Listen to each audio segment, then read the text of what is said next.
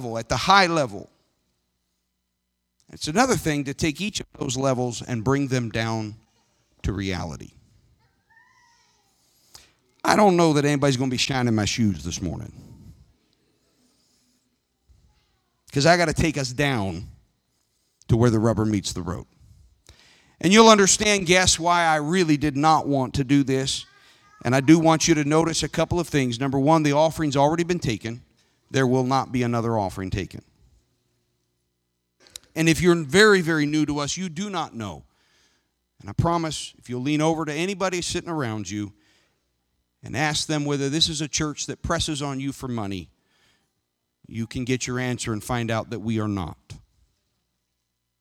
At the same time, there are times that those third rails, those topics that cause us to get nervous, those topics for which Christianity and churches and pastors have been criticized, still have to be dealt with. And you'll remember when I said, which church are we going to be? That the second point that I made to you is, is that Antioch was a church that sent money, not took money. It had a focus elsewhere. It understood that its needs would be met as it met the needs of others. The reality behind that statement is that in order to send money, we must give money. Nothing can be sent unless it is given. And so, for several weeks, the Lord has been dealing in my spirit that I need to bring us as a church back again. And some of you are going to recognize as nothing new some principles that the world in which we live does not agree with. In fact, even the church world does not agree with them. You are liable to go to almost any church, and in that church, you're going to actually find fundraising techniques in operation. Some of them are pushy and offensive, some are slick and professional, others are kind and gentle.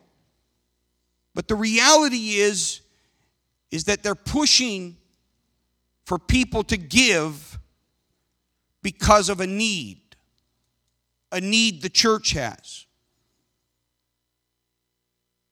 This morning, I'm here to tell you that that's not how God operates.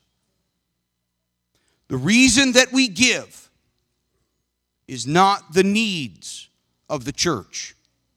The reason that we give is because our own needs. Our own needs. Now, immediately, if you're paying any attention at all, you should be scratching your head. If I need, that means I need to be given to. I don't need to give. If I need more time, I need to hold on to more of my time. If I need more money, I need to budget better and hold on to more of my money. If I need, I need to be given to. But God is crystal clear in His Word. When you need, you give. Why? This morning, I want to talk to you, and I've summed it up in three words. If you'll put my title slide up, guys windows, hands, and masters. Windows, hands, and masters. We know what each of these three words means. Windows are things through which light and air and sometimes even furniture passes through. If you ever moved into a house, you know occasionally you got to use a window to get something in. Might be a hard spot, might be a basement. I remember we got some stuff down in our basement through a window. Okay? Speaking of which, I'm about to take that article of furniture out of my basement and I don't know how I'm getting it out. I think a sledgehammer is going to be involved. Because my windows aren't going to let me get it back out because I changed windows. Hands, we're all familiar with them. They're things we use, they're things that allow us to pick things up, they're things that allow us to work iPads and phones, and there are things that allow us to drive a car, and things that allow us to type on a keyboard. Hands. And masters, we know what they are. We may not use these words. We might use the word boss, or we might use the word leader, or might use any number of other words. But masters are those who have, in one way or another, control, or at least control by influence, over us. Windows, hands, and masters. This morning, again, with a little bit of reticence, I'm telling you, I have three points windows, hands, and masters. So you'll be able to count where I'm at. Malachi chapter 3, verses 8 through 12, God poses a question to the people of Israel, and He says, Should people cheat God? Yet you have cheated me. The people respond to God. What do you mean? When did we ever cheat you? God replies to them and says, You have cheated me of the tithes and the offerings due to me. And that's usually where preachers go, and they usually preach that and they talk about that. But I'm not actually paying attention to the tithes and the offerings. Because remember, I'm here speaking to the church. You know what tithes are, you know what offerings are. You're a church that gave in the top 25 of the United Pentecostal Church to global missions. That happens by offerings. We didn't charge you an entrance fee, we didn't swipe your card. You're not on auto debit. You gave. God says in verse 10, He says, Bring all the tithes into the storehouse, so there will be enough food in my temple. God, why do you need food in your temple? You're the one who owns the cattle on a thousand hills. You're the God who creates out of nothing something. Why would you need food in your temple?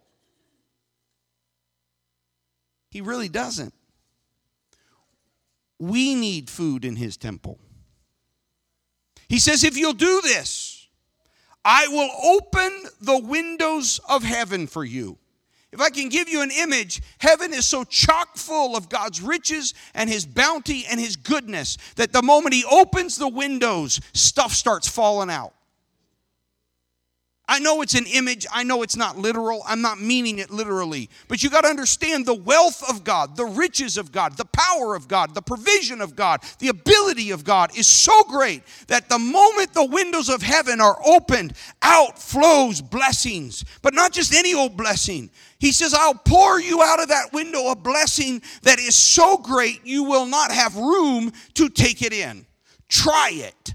Put me to the test. If your crops will your crops will be abundant, for I will guard them from insects and disease. Your grapes will not fail from the vine fall from the vine before they are ripe, says the Lord of heaven's armies. Then all the nations will call you blessed, and your land will be such a delight, says the Lord of heaven's armies. Point number one you and I have to understand that the blessing comes from God, not from management.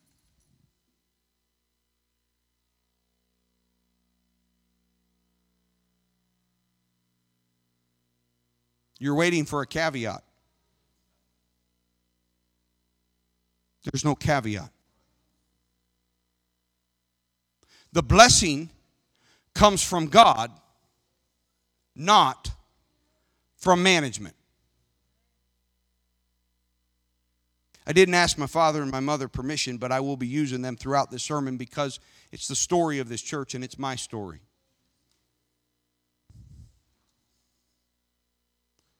As many of you, if not all of you, know, what brought my dad into contact with my mom and in contact with this message, this gospel message that transformed his life, was a broken marriage. That broken marriage involved a lot of debt. Money spent that dad didn't know about.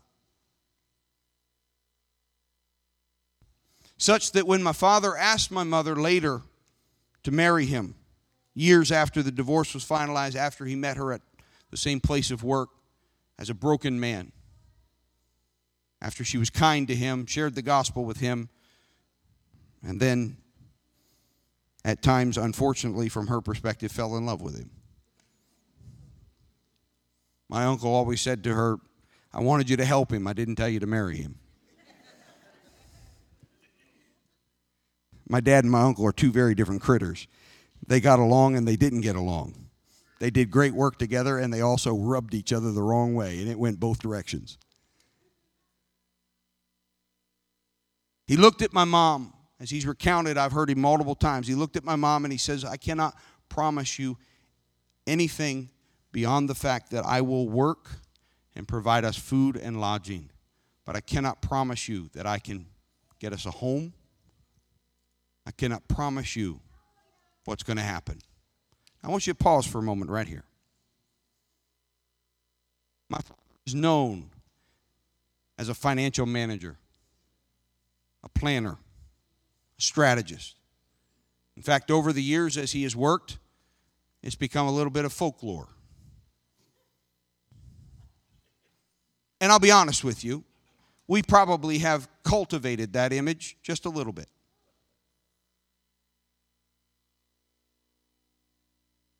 He had all of those skills when he looked at my mother and said, I don't know how to get out of this. He knew how to run numbers because I got to tell you something about finances. It's just numbers. It's not emotion. It's just numbers. My father's a mathematician who likes numbers. So he'll look at it 15, 15 ways. He'll run graphs. If he knew computers better, he'd be scary. In other words, all of the management skills were present. And his assessment was Eleanor, I cannot promise you. Can't even promise you a home. I mean, we'll have a place to live, but I can't promise you that I'm ever going to be able to get this straightened out where we can own a home. I don't know who taught my father this, and I don't mean to throw my mother under the bus, but she's out of parents of the Depression, and so therefore money is a really big deal to them because they didn't have any.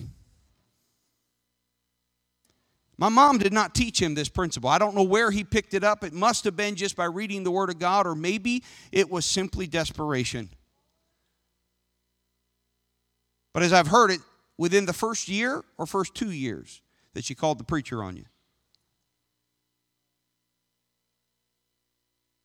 Within the first year, they're attending Bonneview Apostolic Pentecostal Church in Keyser, West Virginia, little country town in that strip of mountain range running down the east coast known as Appalachia or Appalachia. Little country town. My dad was building rockets for Hercules Incorporated outside of there at a ballistics laboratory. My mom, who'd been serving God for years, since she was 18 years of old, and she had known God even before that, she calls the pastor to their home. And this is what she says Pastor, I need you to tell my husband to stop giving. It's funny on the face of it, isn't it? It's really funny being a pastor because I can imagine what that would feel like sitting down in the home and suddenly I got somebody looking at me and one spouse is giving and the other spouse believes in giving but is now saying, We are out of balance. I need you to tell Jim to stop giving.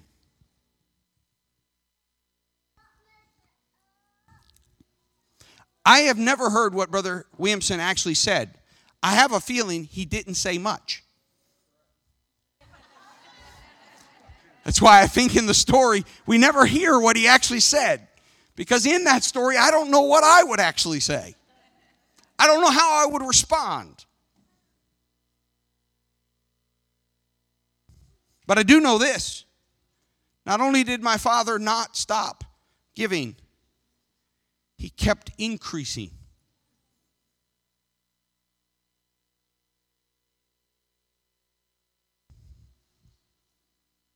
Management wasn't going to get him out of this problem. And he is an extraordinary manager. But management was not going to take care of this. I don't know if Malachi played a role or it was another set of verses. But my father lived out what I bring to you, number one, today. Blessing does not come from management, it comes from the windows of heaven. God challenges us to test Him. He dares us to try Him.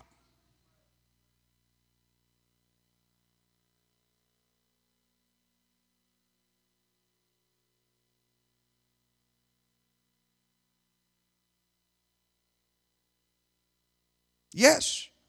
He tells them that they're cheating him. But notice what his point is. He says, You all are operating under a curse. Because you see, the problem that we have, if you want to understand where our greed comes from, and we all are greedy, we're just greedy for different things. Oh, I know. There's a whole bunch of you that look down your long noses and go, Pastor, Apple's done got its hooks into you.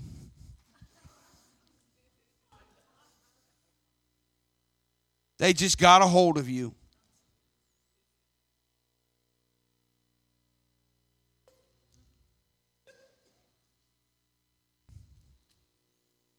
I'm not going to defend, deny, say anything. I'm going to look at us and say, all of us are greedy. Why? Because we operate under a curse. And the curse is this when sin entered the world and broke it, we had to work by the sweat of our brows. And we began in this broken state to look at the world with an attitude of scarcity. In other words, there's not enough. Think back. Think back to when you were 18. Think back to the amount of money that would have made your 18 year old soul sing with joy. Think back to your dreams. If only I can reach this point. If only I can achieve this. If only I can attain that. Now I ask you, how much past that are you? And you still don't have enough. We operate under a curse. Every single human being, we operate under a curse. And we live in the richest nation in the world that feeds this greed. Because the government, and I'm not I am not a naysayer of the government and I am not a conspiracy theorist. But the government needs you to be greedy. It's how the whole economy works, it's how capitalism works. I don't have a better system. I'm not saying that there's a better system. I'm simply telling you it's not God's system. There is not a scarcity of goods. There is not a scarcity of resources in God's economy. God is not lacking ability to do anything and everything He so chooses to do. But you and I operate under a curse. We cannot see past. We don't have enough.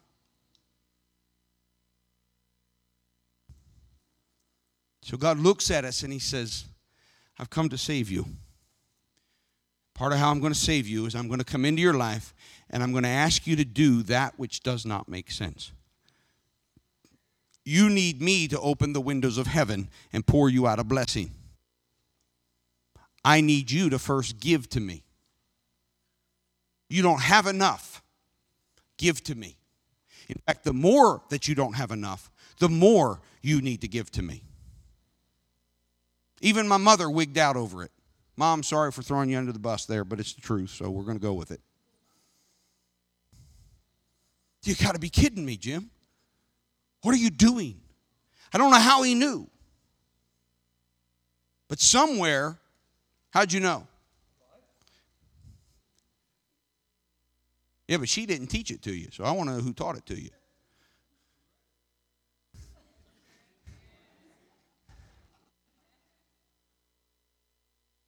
Worse debt, more to God.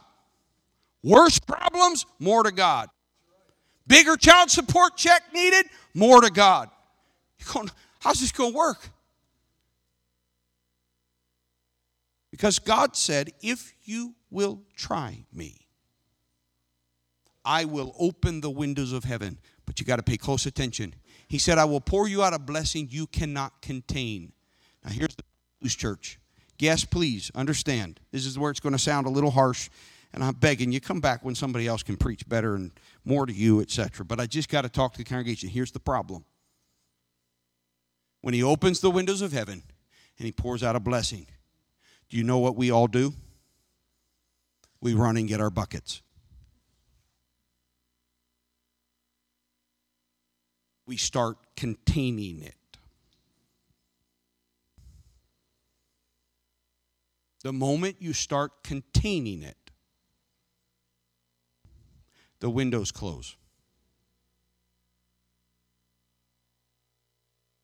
Because God's intent is not just to meet your need. God's intent is to meet your need and set you free. He wants you to move from a mindset of scarcity, there's not enough, to a place of faith that there is an overabundance of provision. Even when you can't see it, even when it's not in your grubby little hands, even when I don't have it in my bucket, I serve a God who has all the provision I need. He has all of the life breath that I need. He has all of the money that I need. He has all of the relationships that I need. He has all of the love and the mercy that I need. He has everything I need. Scarcity says, I've got to get mine. And then I'll, when I have a little bit left, I'll try to be generous and help somebody else. When God finds a person who, through their tithes and their offerings, the more they need, the more they give, He'll start opening the windows of heaven. And when it begins to pour out, what happens is, is there's a point where your need starts to get met. And at that point, if you'll keep your hands open, He'll keep the windows open. The problem is not giving when you have need. The problem for us, church, is that there are those of us who have now had our needs met and we've stopped straining to give.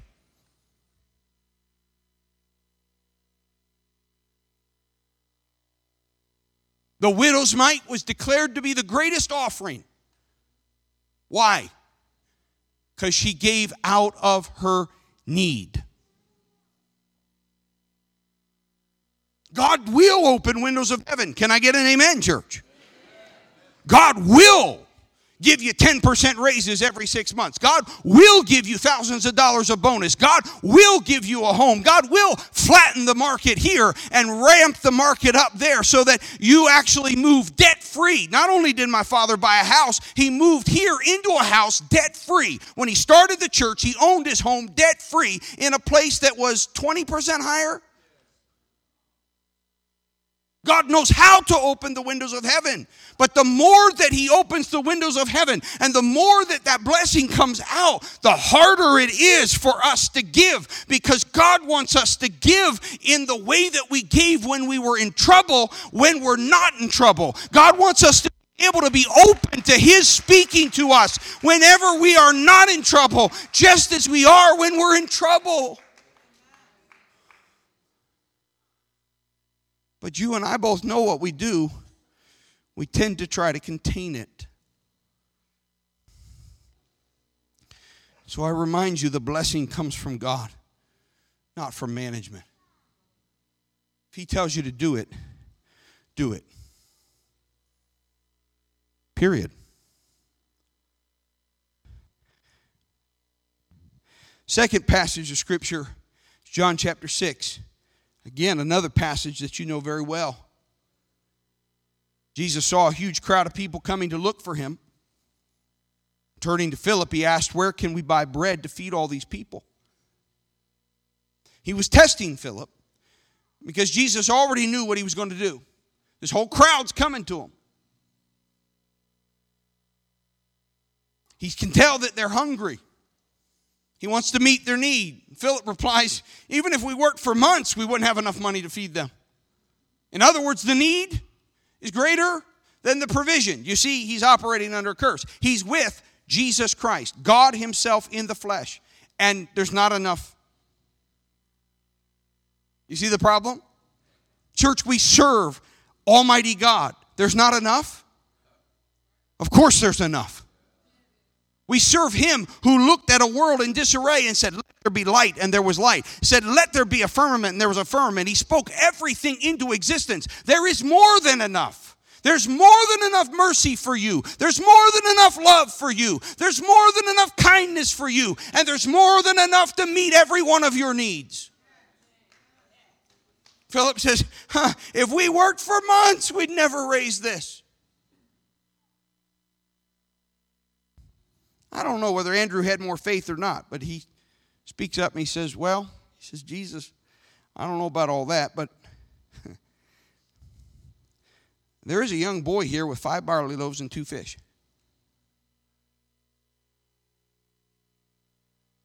I don't know how that all went down.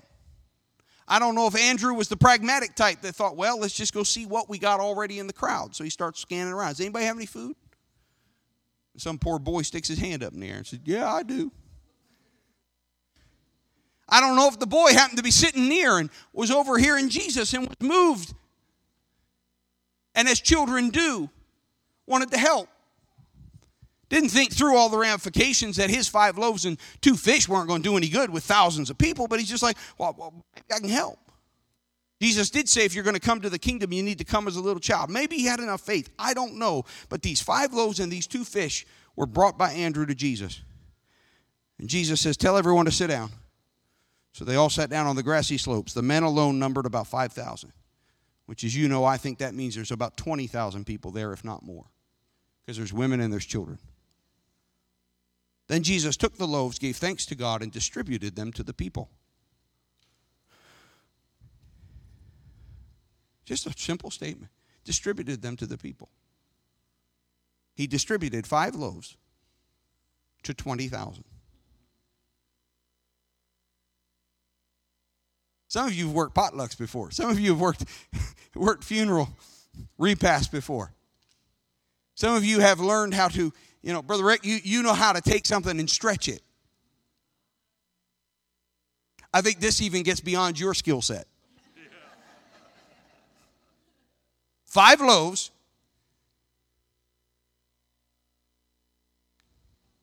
Then he takes the two fish, does the same thing. And they all ate as much as they wanted. There was no portion constraints. You could come back for seconds, thirds, fourths, fifths. After everyone was full, Jesus told the disciples, Now gather the leftovers so that nothing is wasted. And they picked up the pieces and they filled 12 baskets with scraps left by people who had eaten from the five barley loaves.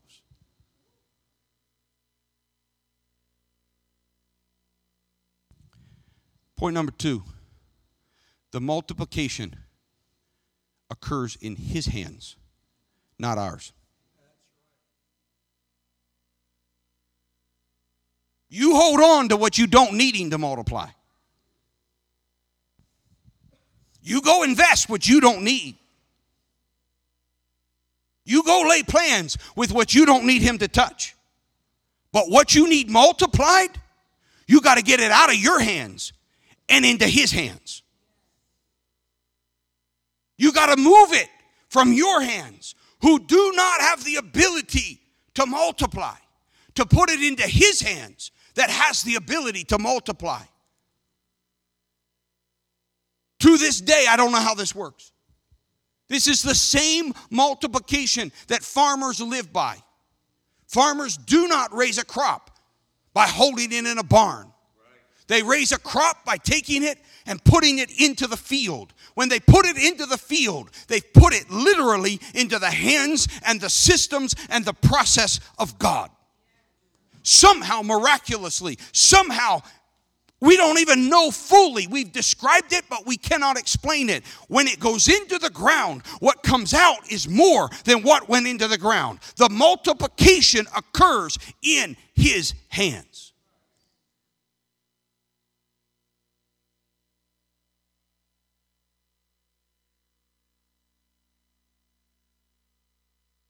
One more passage, Matthew chapter 6. Jesus says, Don't store up treasure here on earth where moths eat them and rust destroys them, and where thieves break in and steal.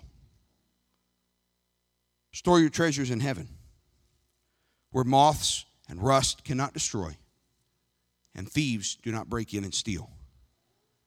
Wherever your treasure is, there the desires of your heart will also be. Then he goes on, he says, Your eye is like a lamp that provides light for your body. When your eye is healthy, your whole body is filled with light. You can see. When your eye is unhealthy, your whole body is filled with darkness. You can't see, you can't navigate. And if the light you think you have is actually darkness, how deep that darkness is. I want to pause here for just one moment. Church, I know this is a different sermon. Nobody's coming to polish my shoes. Desi, she's not going to snap that hanky on that shoe today.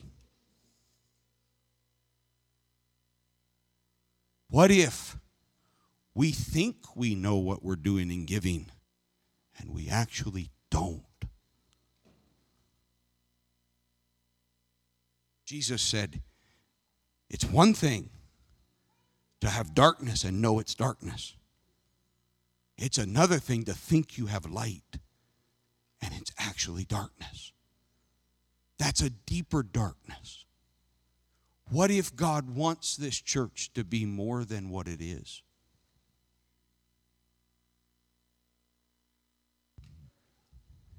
I expect certain things of my two year old. Well, I did. I don't have one now. Thank God. I expected one thing out of my two year old. I expect something totally different out of my 21 year old. I expect there to be movement, growth, and maturation. And what I expect of my 21 year old is not what I will expect of my 30 year old. Yes, Sister Meg, I am looking forward to them moving out. That's one of the things I expect. Give me back my home. You insidious little parasites. Wormed your way in with your cuteness, your pathetic need for my love and my nurture, and then destroyed it. Tried to steal my wife. I really do love my children. If you don't know me, I love my children to the moon and back. But they do kind of take over your life, don't they? When you first have a baby, it's great for the first few hours until it's time to put up with them waking you up hour after hour after hour. I expect movement, I expect growth. Church, he expects movement and he expects growth.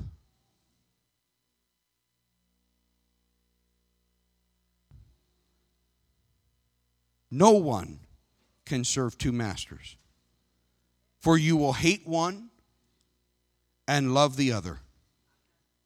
You will be devoted to the one and despise the other.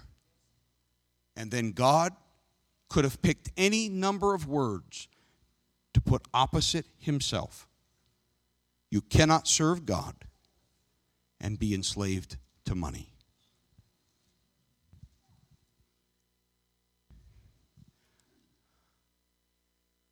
These past two years, I'm a giver. Church, you got to understand something. I have led this church in giving my entire life.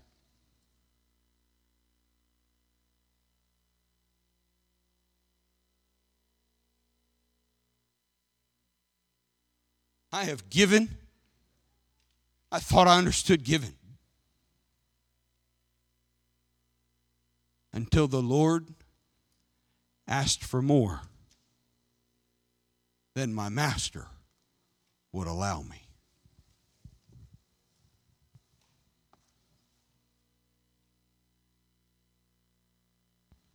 Do you know how you know whether wealth has you? when he asks for it.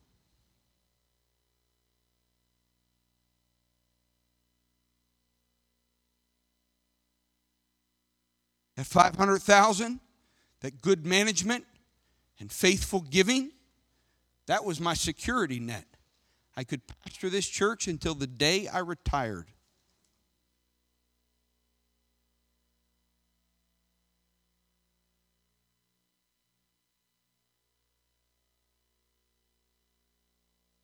Then he says to me, Spend it.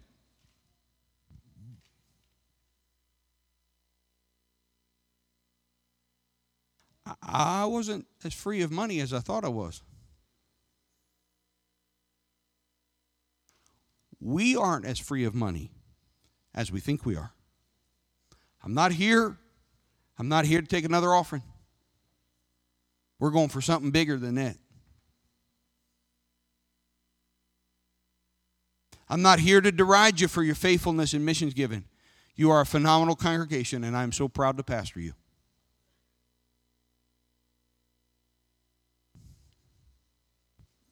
But if we are going to be an Antioch church, we have to be radical givers.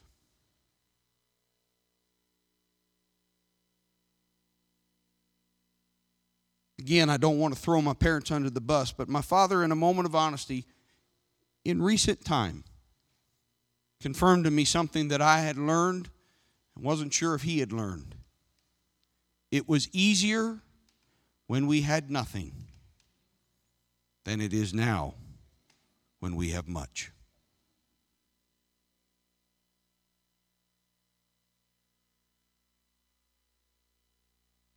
because we crave control. And that is where the master of wealth gets us. It tells us the more of me you have, the more you are in control. The lie is the more of it you have, unless you are willing to do what your true master tells you to do with it, the more it controls you.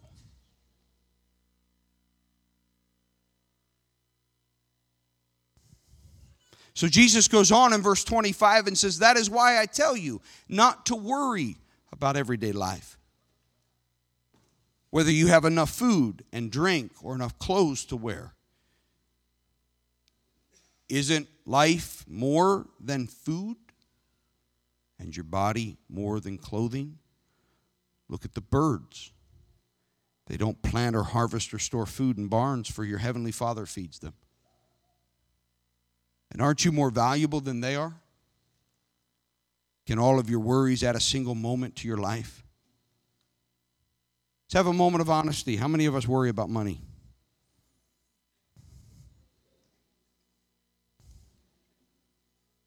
I'm right with you. I worry about my own and I worry about ours. it's a lot of fun to be me. I hope you pray for your pastor because I, I worry about mine and I worry about ours. It's a double whammy.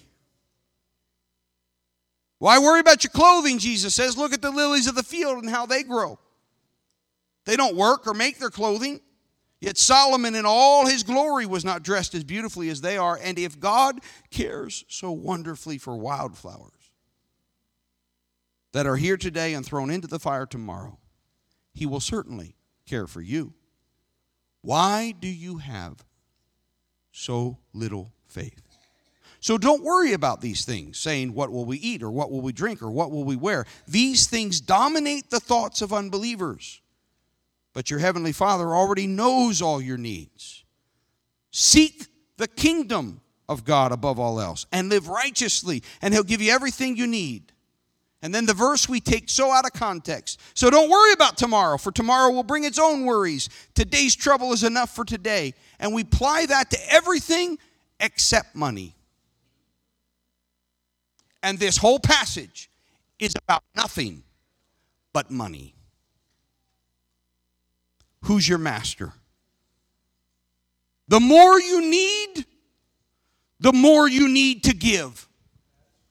Because in that moment of need,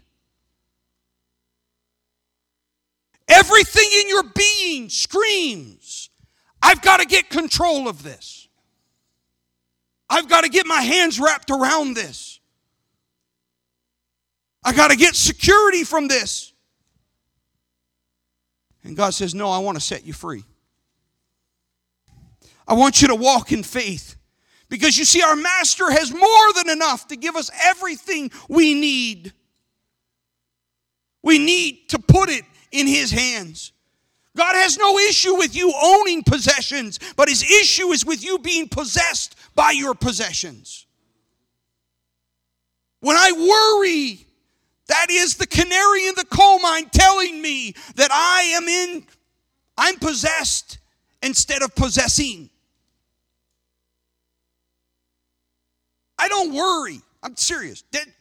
I don't worry about my wife being faithful to me.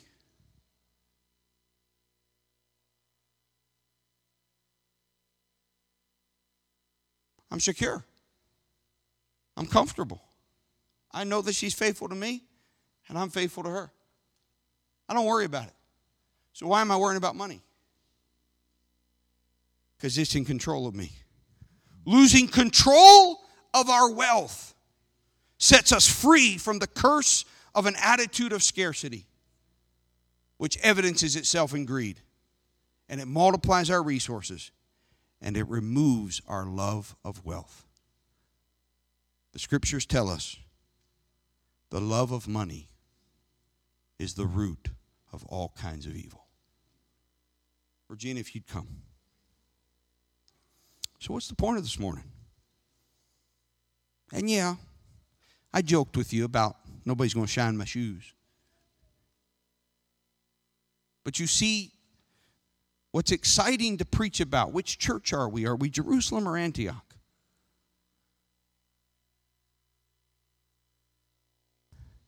Is lived out.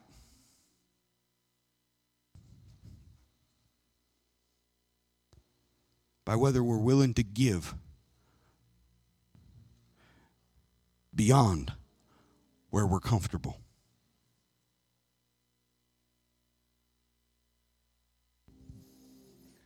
We can be proud of sending money to others. But in order to send money to others, we have to give. I'm not here because you don't give. I'm here, and trust me, if I could have got out of this, I would have. I don't like preaching this sermon. I'm uncomfortable with this sermon. I am scared to death that I haven't heard from God.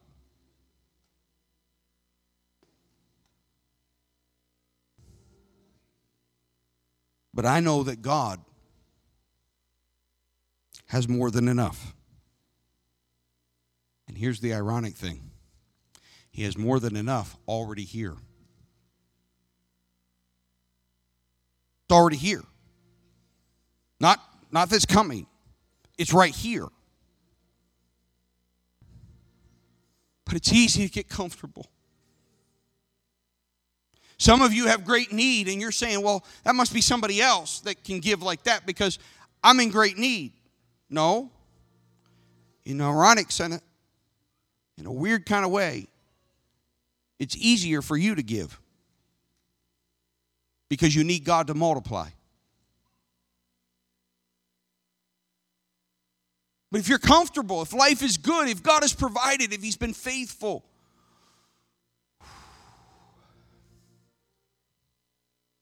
it's easy to go through the motions and even be considered by the world standards as generous. So, just like a mission service, I'm done and it's you and God's turn to talk. You say, well, what's the point, preacher? Do what he tells you to do. It's that simple. Do what he tells you to do. I'm done. This altar's open.